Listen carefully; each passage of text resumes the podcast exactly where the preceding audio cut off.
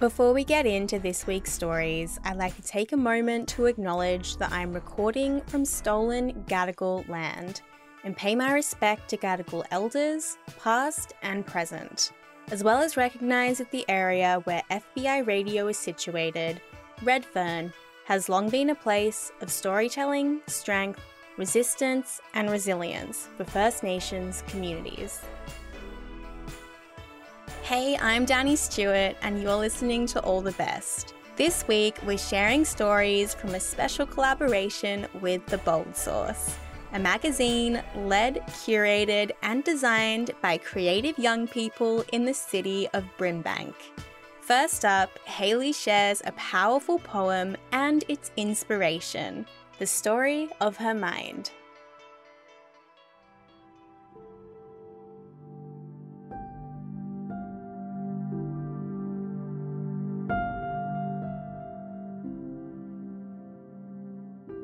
Hi there. My name is Haley Bissett, and I'm an autistic writer and editor for the Bold Source magazine, made in the city of Brimbank, Victoria, Australia. Today, I would like to take you on a journey with me, a journey that I've never really had the confidence to talk about in the depth that I've always wanted to until now. So, please get comfortable and open your mind, my fellow listener. This is a poem about me and my autism. This is my beautiful mind.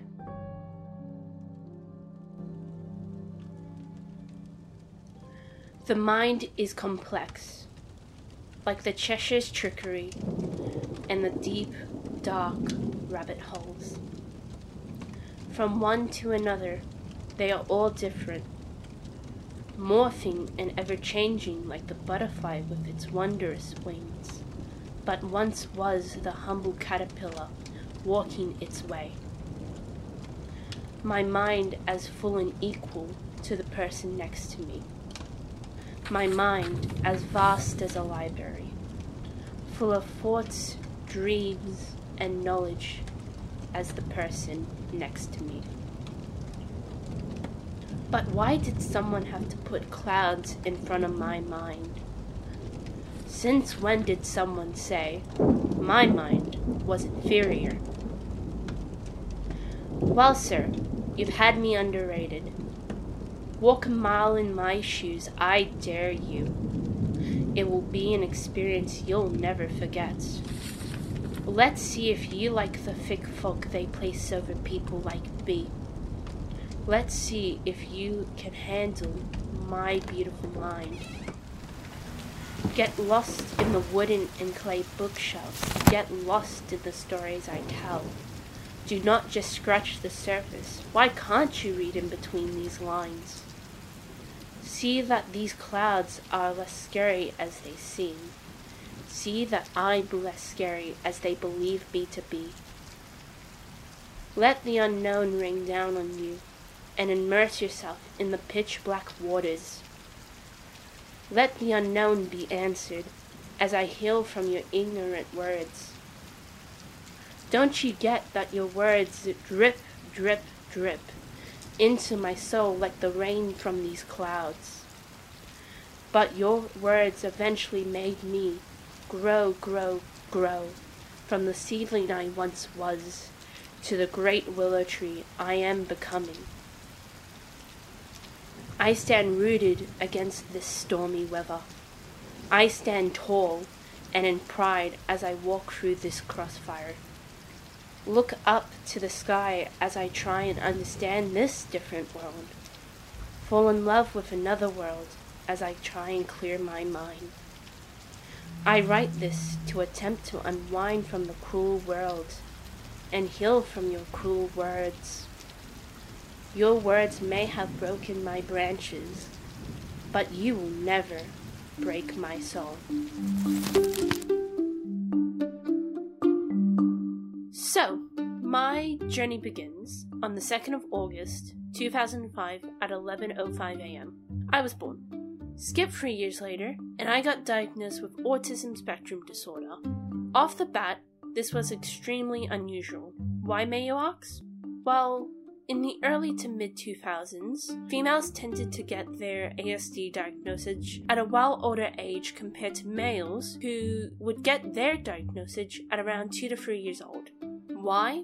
You ask again? The reason being is that autism was considered a boy's disease because of the differences in symptoms between the sexes and the lack of studies to effectively diagnose females. And now, women in their 20s, 30s, and even 40s are getting diagnosed with autism. I know, that is insane. And I guess that is the intro to my life. But anyway, on to when I start primary school. Primary school was bumpy, to say the least. For a big part of my childhood, I was bullied for my introvertness and how I coped with the environment I was in. I was that quiet kid, the one who used to walk around the school alone at lunch and not play like the others. I did this to cope and unwind from loud noises of the classroom and having to interact with people who I found hard to understand. I remember vividly these older girls. They used to call me names that I didn't understand at the time, which I now know are slurs, as I walked the same route as I always did. I was also made fun of because I couldn't read or spell properly and found it hard to understand social and facial cues. At this point in my life, I craved to not feel like a fish out of water. And eventually, I learned how to navigate a neurotypical world. But this has its consequences. I noticed this during high school. If I made a new friend, or was just trying to collaborate with people at school, I do something called masking, which is intentionally learning neurotypical behaviors to fit into a social situation. The consequences of doing this is that I suppress all the autistic traits that I've learned over the years are socially unacceptable, which is extremely exhausting to do. An example of this for me is having to sit in a loud classroom and get overwhelmed, but feeling it's inappropriate to leave the room, or me having a conversation with someone that they perceive me as rude, even though I'm just trying to be honest with that person. But once I become more comfortable in a friendship and trust someone, I'll open up and show more of my traits. This can change people's opinions of me and even discourage them from having a relationship with me at all. Some have even turned cruel towards me.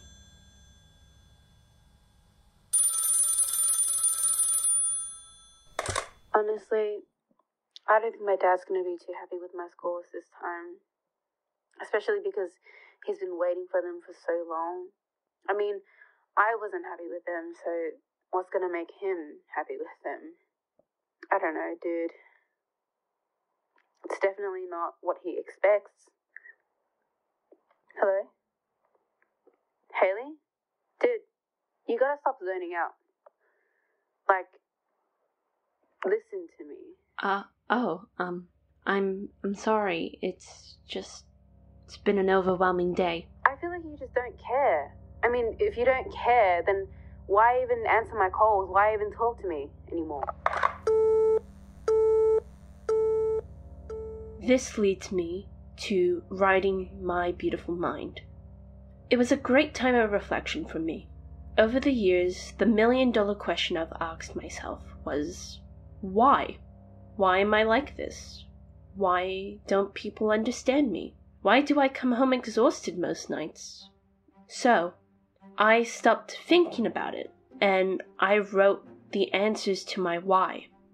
The stigmas from others about neurodivergent people I describe as thunderclouds, covering the parts of the whole of us and showing the parts that neurotypical people want to understand even though all minds are different and should be equal. In my poem, I ask you to immerse yourself in the pitch black waters and think a little deeper about the people in the world and how people treat neurodivergent people. It is also a reminder to myself and other neurodivergent people that we are so much stronger than we think we are. A lot of us, I feel, have come from this little seedling and are growing into this graceful willow tree. We have stood so strongly against so much stigma and discrimination in our own ways that I can't help but be proud of our efforts. I also want my poem to be a sign that says you're not alone. You deserve to heal and to be celebrated.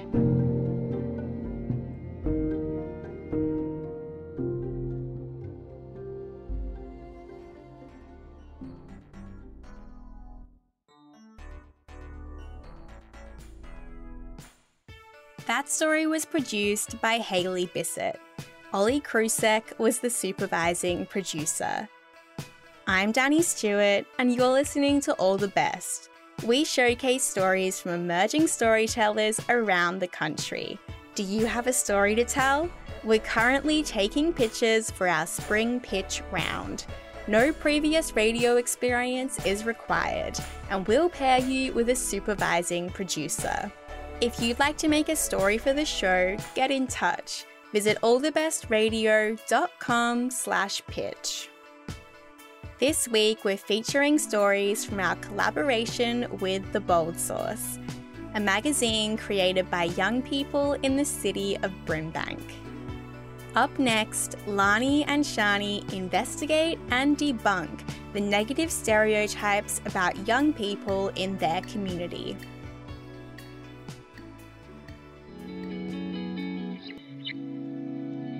Today's generation of young people is incredibly enormous.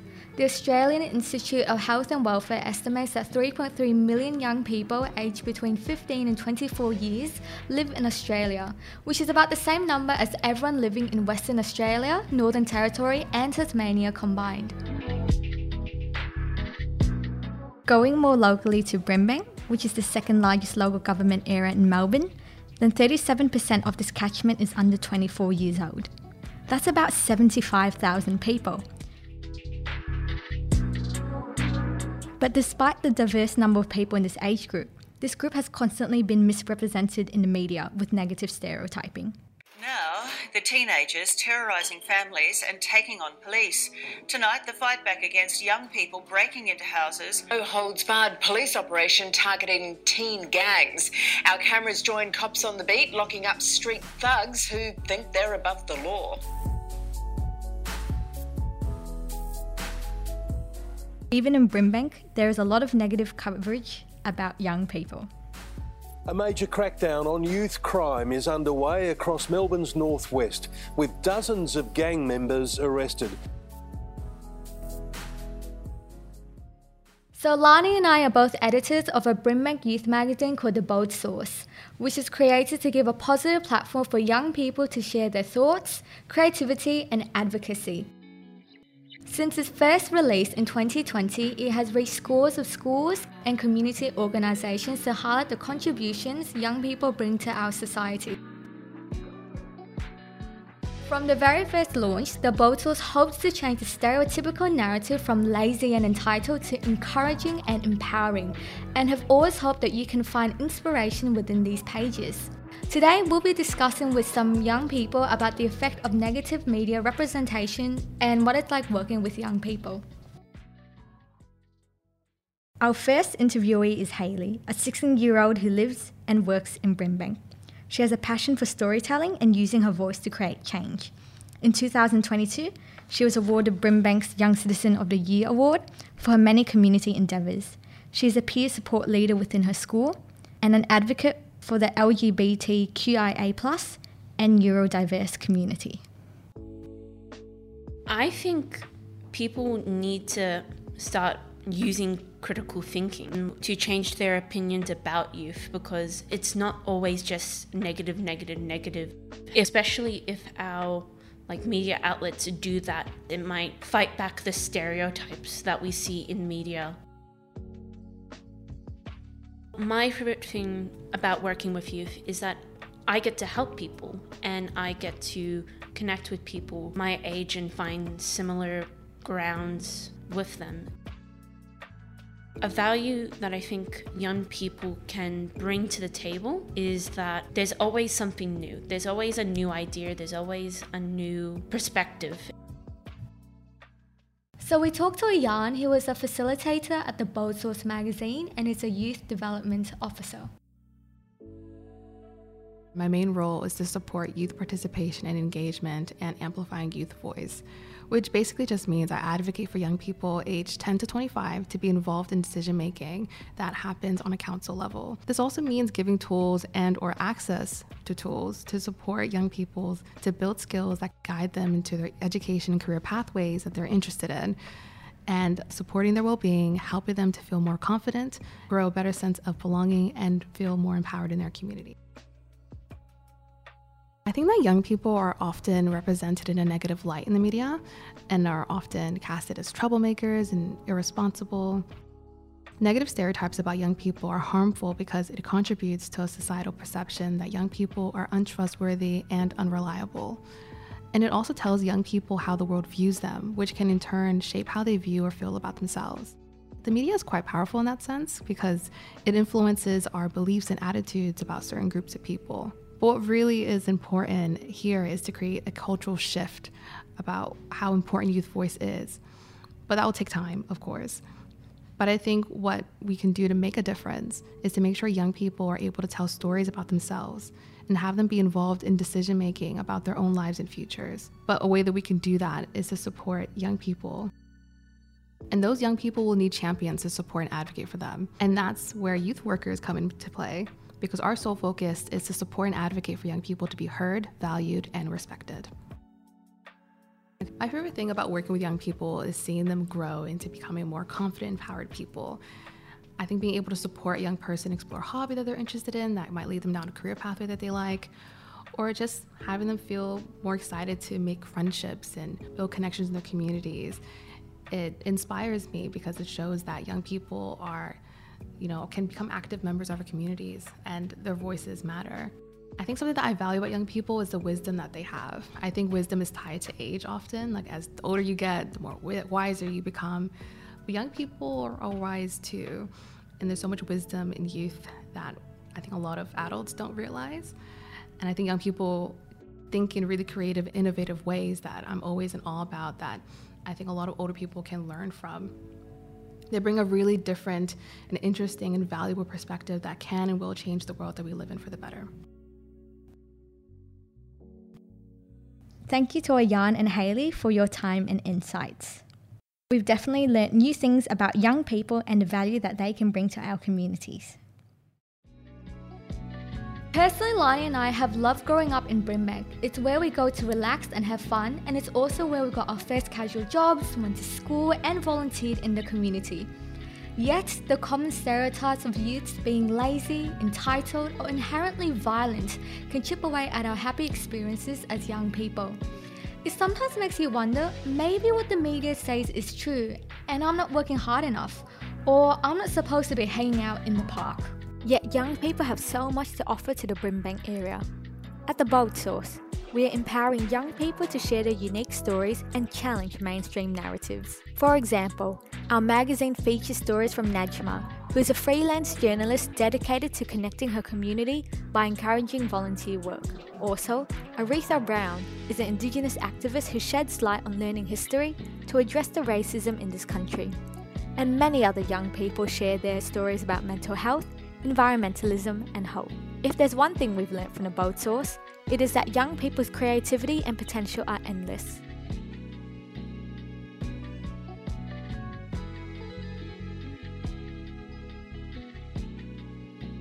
That story was produced by Shani and Lani Nguyen.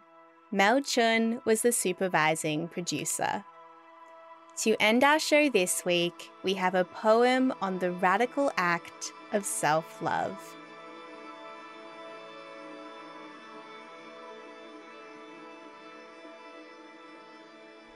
Lavish by Laurie Pavlovich. Author's note This is written about my experiences as a trans non binary person, but I hope that you can see yourself within my sentences too. There are choices we get in life, a lot of which are taken from us. My body is one thing I should have total autonomy over, but instead it is a politician's favourite debate topic. In primary school, before children have the intellect to insult character, it is our bodies they go for.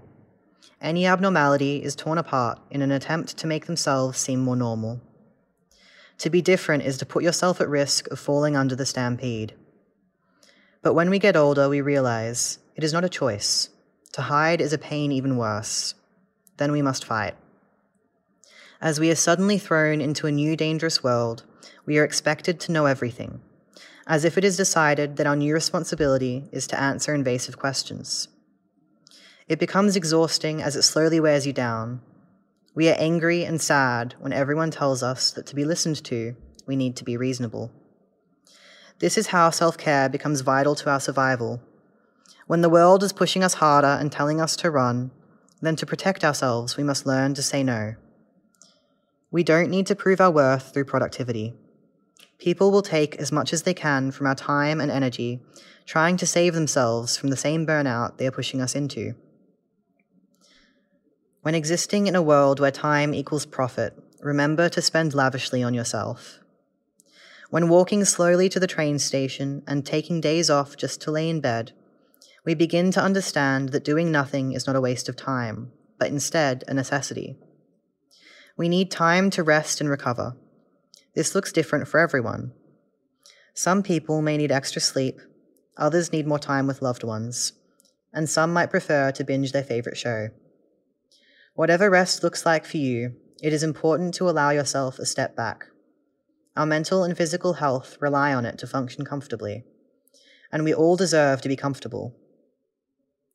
Self care is finding people who make everything just a little bit easier. People who will hold your hand and talk when you are too tired to. People who feel like breathing in spring air, walking over crunchy autumn leaves, cool water on a hot summer day, or a blanket to bear the winter's cold. Find people who will love you the year round, who are there without you asking, Stop accepting the bare minimum and know that you deserve more. Self care is communication. Talk to your friends, check in, set your boundaries. Don't let people cross them. And learn to ask for help. Hype yourself up the way you would a best friend. Be an audience member to your own performance. We are worth putting energy into. It is okay to not be happy all the time, to lay awake at night replaying conversations, and to not like what you see in the mirror. Self care is wanting and trying to be better. Our bodies do not need to change, we need to change the way we view them. To tear down our harshness and learn kindness for our skin, we owe them that. When we live in a place that profits from our self hate, loving ourselves becomes a rebellious act. Our bodies deserve more than to be tolerated, they deserve celebration.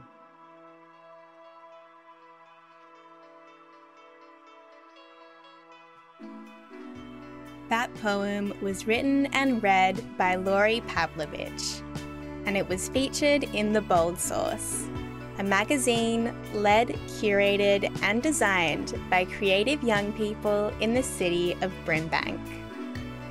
The Bold Source have just dropped their third issue. You can check it out at brimbankyouth.com slash the bold source.